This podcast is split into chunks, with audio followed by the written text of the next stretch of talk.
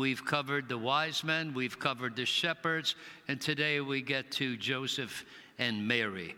I want to open in the book of Luke, chapter 2. This is the introduction to the Christmas narrative.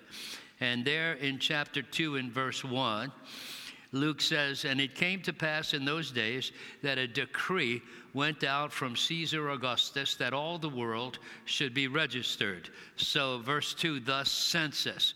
This first census from the government. How many know that the government can make laws that intrude on your comfort zone? Amen. Can we all, during COVID 19, attest to the fact that the government knows how to mess up convenience? Amen. So, this is what's happening to Joseph and Mary.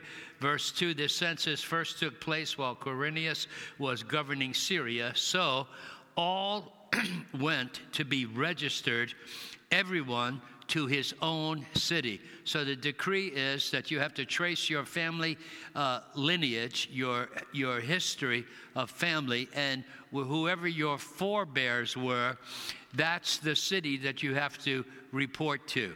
So, verse 4 Joseph also went up from Galilee out of the city of Nazareth into Judea to the city of David, which is called Bethlehem, because he was of the house and lineage of David. So, Bethlehem is the city of David.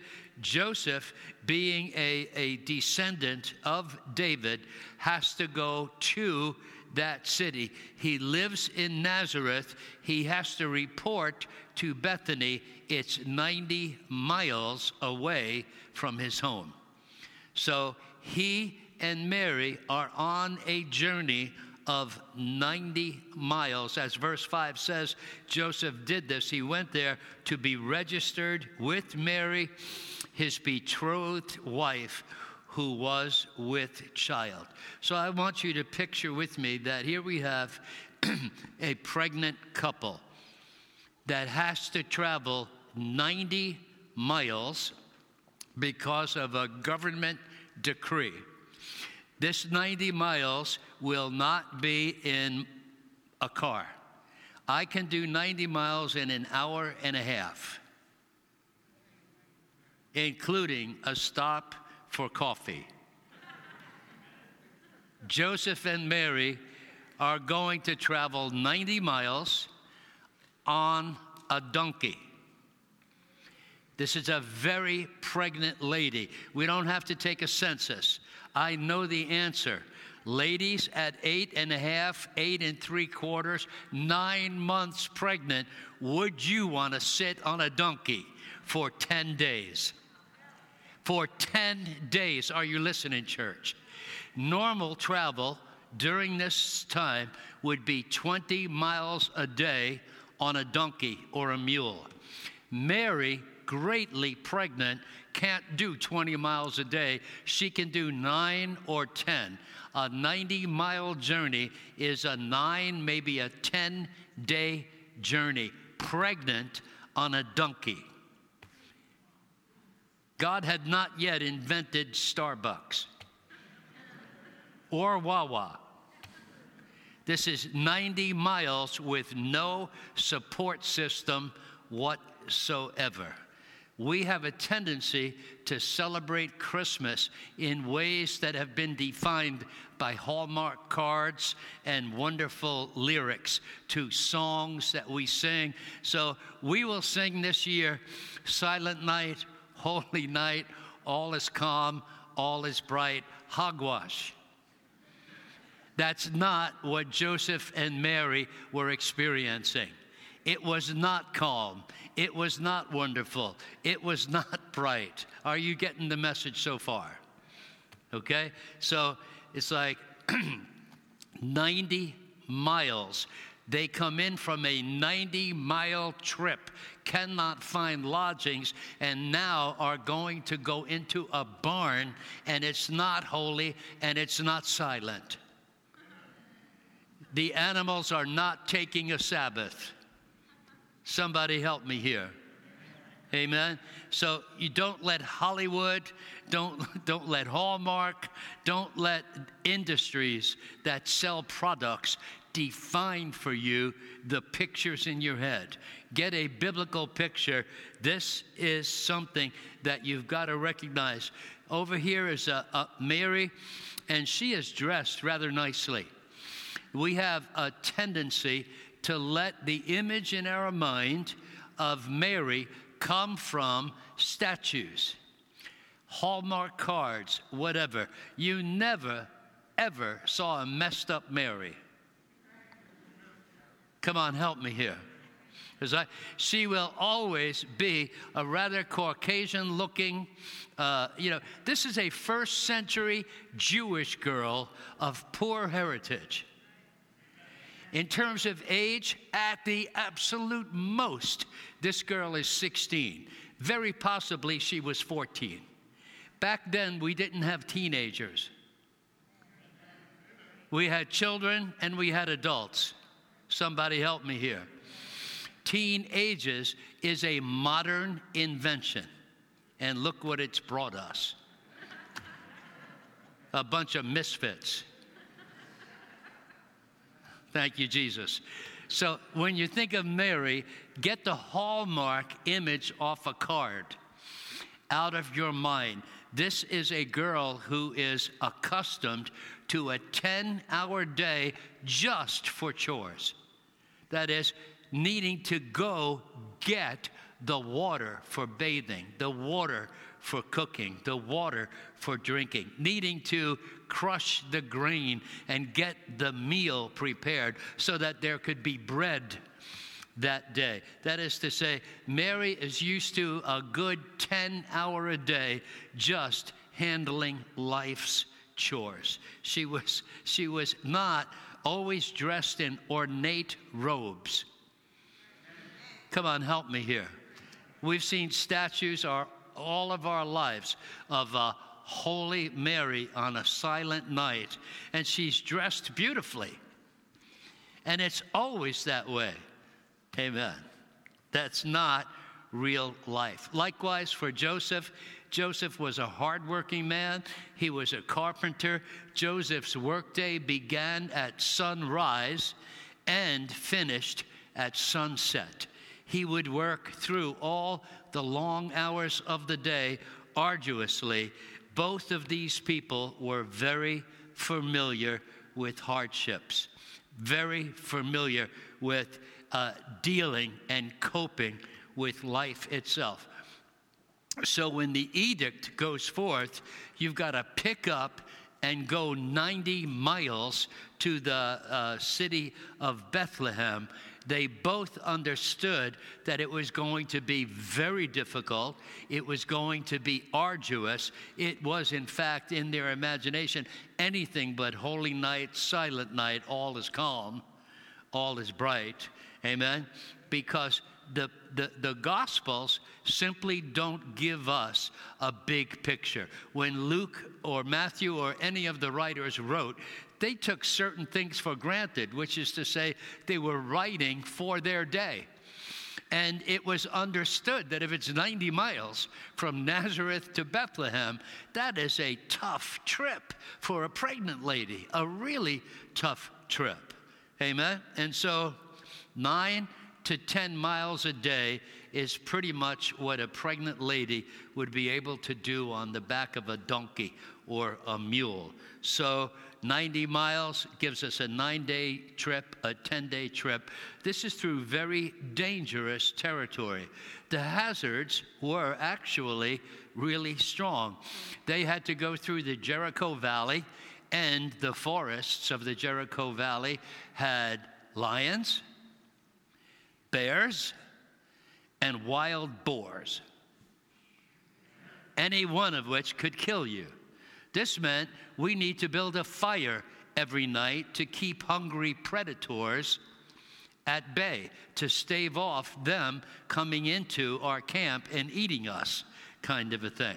There were also the bandits and the robbers that traveled the same roads. So this is no simple trip. They have to bring all their own provisions with them. As I said before, there wasn't a single Wawa on the trip. It was like if they were going to have a drink, they had to carry it with them.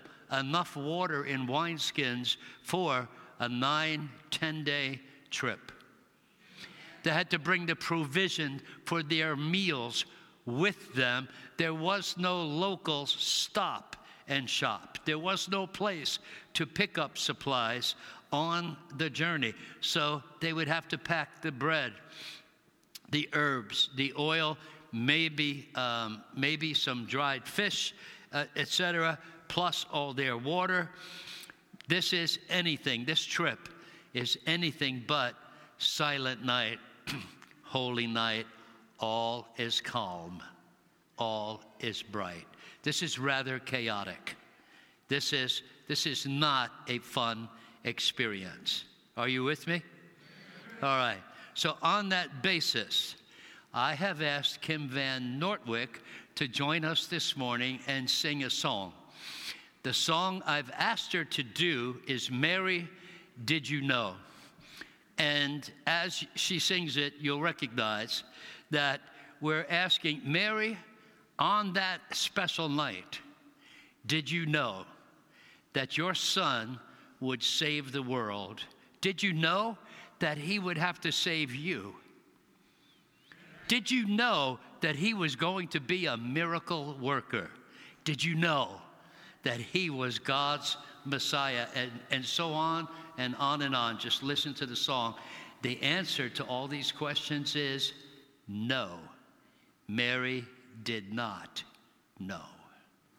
We'll talk more about that. Would you please welcome Kim Van Nortwick?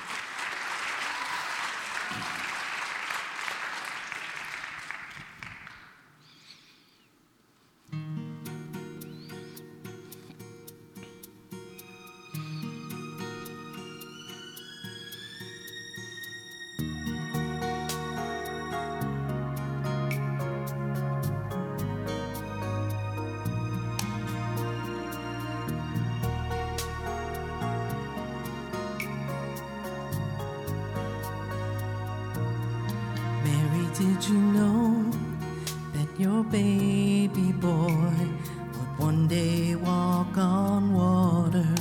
Mary, did you know that your baby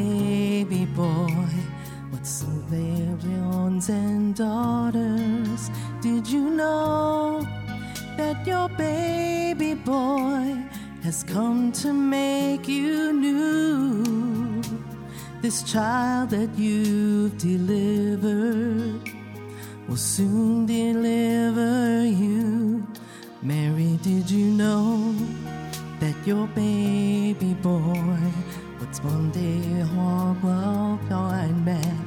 Mary, did you know that your baby boy would calm the storm with his hand? Did you know? that your baby boy has walked where angels trod. And when you kiss your little baby, you've kissed the face of God.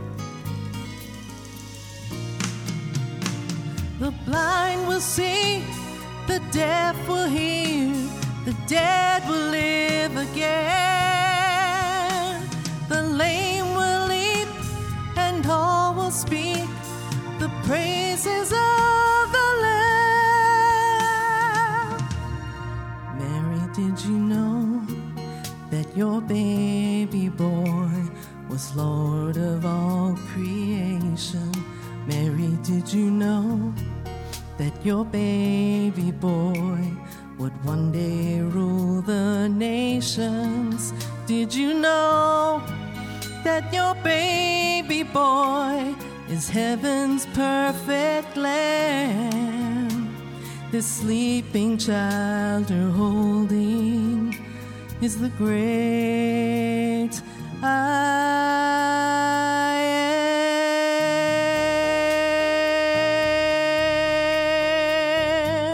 am.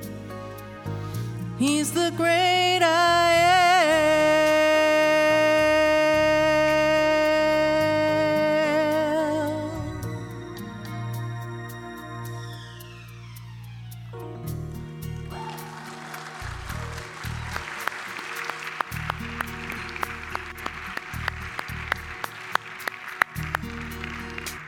Hallelujah. Mary did not know. Mary had a simple hope and faith in God. Mary could not see around the corner and know what was coming. You cannot see around the corner and know what is coming. Mary was on a journey, and behind that, God was at work orchestrating his great plan to redeem humanity. And while you cannot see around the corner, you can trust that God is at work orchestrating his great plan for your future and your hope. Amen. Romans 8:28, a verse you should memorize and walk out regularly, and that is, and we know that all things work together for good to those who love God, to those who are the called according to his purpose. Hallelujah. Amen. So this is something that should bore down deep inside you. Occasionally, you know, if you were to spend time with me, occasionally something weird will happen, like whatever, you know, it's like you walk into a door, a door or something, or something falls out of a closet and whacks you in the head and you're bleeding or something. Typically, typically when something like that happens, if you were with me, you would hear me say, Thank you, Jesus. Which surely sounds like a really stupid thing to say when you've just been whacked in the head. What I'm thanking him for is that I don't get it. And I didn't enjoy that. But I know you're with me. And I know you can make all things work together for good and bring forth your eternal purpose in my life and in life around me. So thank you, Jesus, in everything. Amen. Amen. And so understand Mary is on a journey on this very first Christmas, and she can't see the future. She doesn't know this is the great plan of God to redeem humanity. Remember when Jesus is 12 Joseph and Mary can't find him when they're returning uh, from, from being in Jerusalem for the feast. So they think he must be with some of the family. When they figure out he isn't, they go back to Jerusalem. takes them three days to locate their son. So they're rather upset. And they let him know how upset they are when they find him in the temple with the elders, you know, talking about the law, the, the word of God. And what is Jesus' response to their inquiry? Like, Jesus, how could you do this to us? What's, you know, what goes? His answer was what? Did you not know that I must be about my father's business? No, they didn't know. Somebody help me here. And neither do we. We can't know the end from the beginning. We can only know that God will be with us from the beginning to the end, and the journey is not your future. It is not the end of your story. It's not the, the end of anyone's story. Mary's going to have to take some other journeys that she won't like. In just uh, a few days or weeks, Herod will know that Messiah has been born and he will pass an edict that means death sentence for all uh, Jewish boys under the age of two or from two down. And so another journey for Joseph and Mary will be going to Egypt as they flee uh, the craziness of uh, King Herod. This is a journey they don't want to take.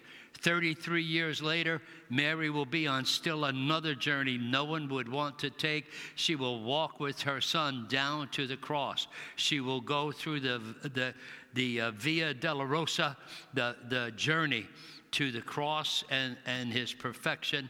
So you and I will also take unwanted journeys in life.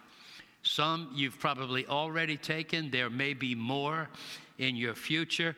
Think about those around us, people who have been laid off from work, people who have been financially injured during this COVID 19 season, those who are battling cancer or some incurable illness, the families where a family member has, has, uh, uh is uh, struggling with drug addiction. Uh, families where a spouse has betrayed another and there is utter uh, mayhem, you know, in family life. Parents who have lost a child. There are journeys in life that are full of sorrow, full of pain, full of anguish. But the good news behind every single journey is that God can redeem them and in the end bring good from them. We have a God who can make all things work together for good to those who love him and are called according to his purpose. And we see that story over and over again in Scripture. For example, Joseph is uh, uh, not pleasant to his brothers, so they sell, sell him into slavery. Ultimately, he goes to Potiphar's house in Egypt, where he is accused of sin and then falsely imprisoned. He's accused, thrown into prison, essentially to rot, but that was not the end of Joseph's story. Somebody help me. Amen. Amen. David fled from Saul. Saul would try to pin him to the wall, throwing javelins at him. David had to flee from the insane king, and he went to stay with the Philistines, where he wrote a significant number of his Psalms. And in his Psalms, you hear him asking God, Lord, why do you allow my enemies to prosper? When are you ever going to save me? These are questions that come out of the inner pain of life's journey that he's on. But listen to me, none of that was the end of David's story. Come on. Say, Shadrach, Meshach, and Abednego are told, You will bow down and worship the image of this Babylonian king or we have a journey for you. It is off to the fiery furnace. And basically, those boys thought it through and they said, if, if, if they're going to burn us, they're going to burn us, but we will not bow. And you understand, yes, they did get thrown in the furnace, but the boys knew God is with us on our journey. This is not the end of our story.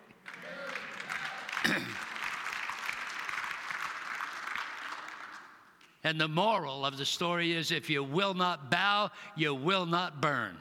Amen.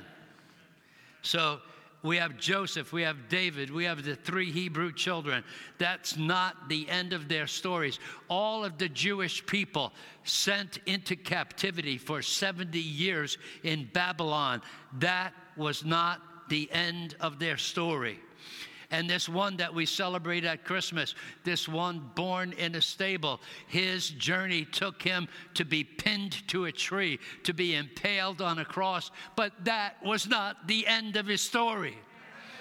And wherever you are in your journey, that's not the end of your story. I wish I could see around corners and know what's coming tomorrow, but I can't. All I can do is trust God and hold fast in hope and faith that God knows how to make this whole deal come together for His good and my good.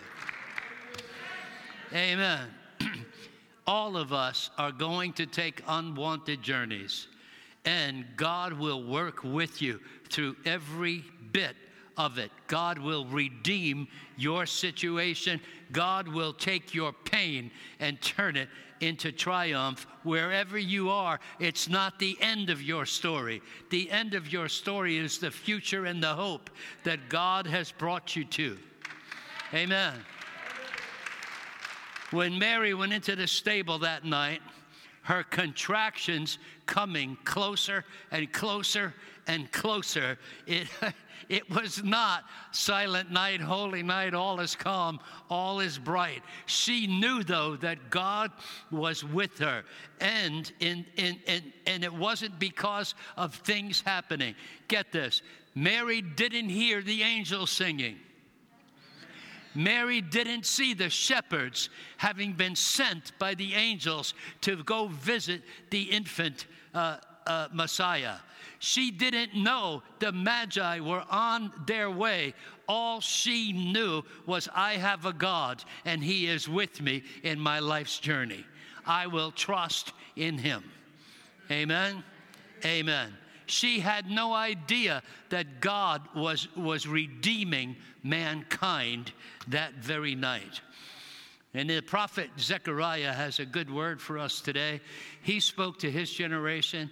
The people of God were, were uh, uh, exhausted, they were discouraged, they were ready to give up hope. So Zechariah came with a great reminder that God will send deliverance. Let's read it. Zechariah 9, verses 11 and 12. As for you also,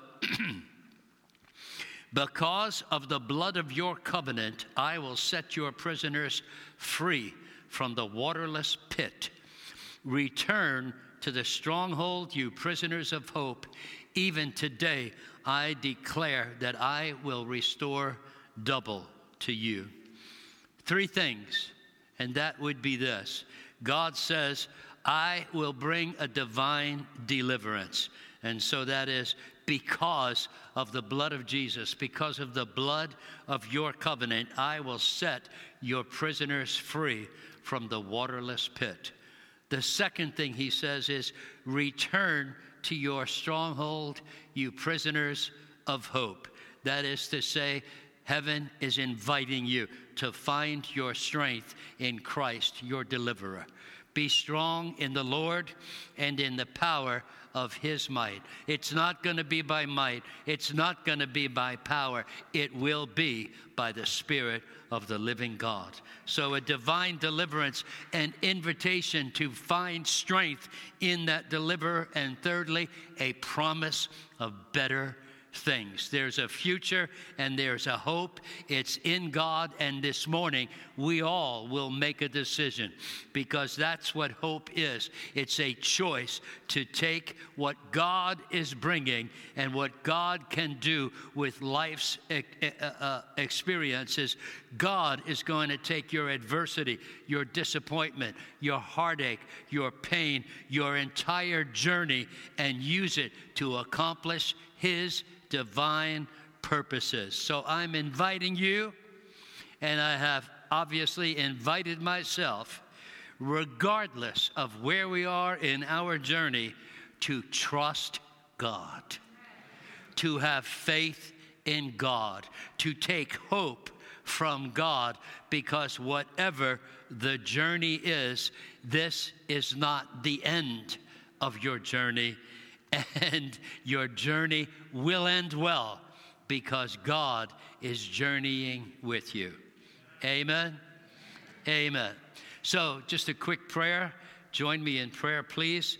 Father, we invite you to take our disappointments to accomplish your divine plan and purpose.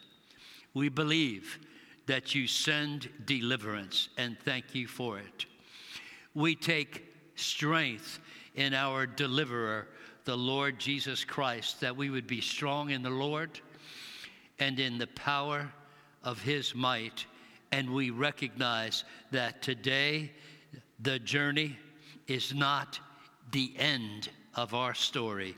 There are better things to come, and we receive them by faith in Jesus' name. Amen.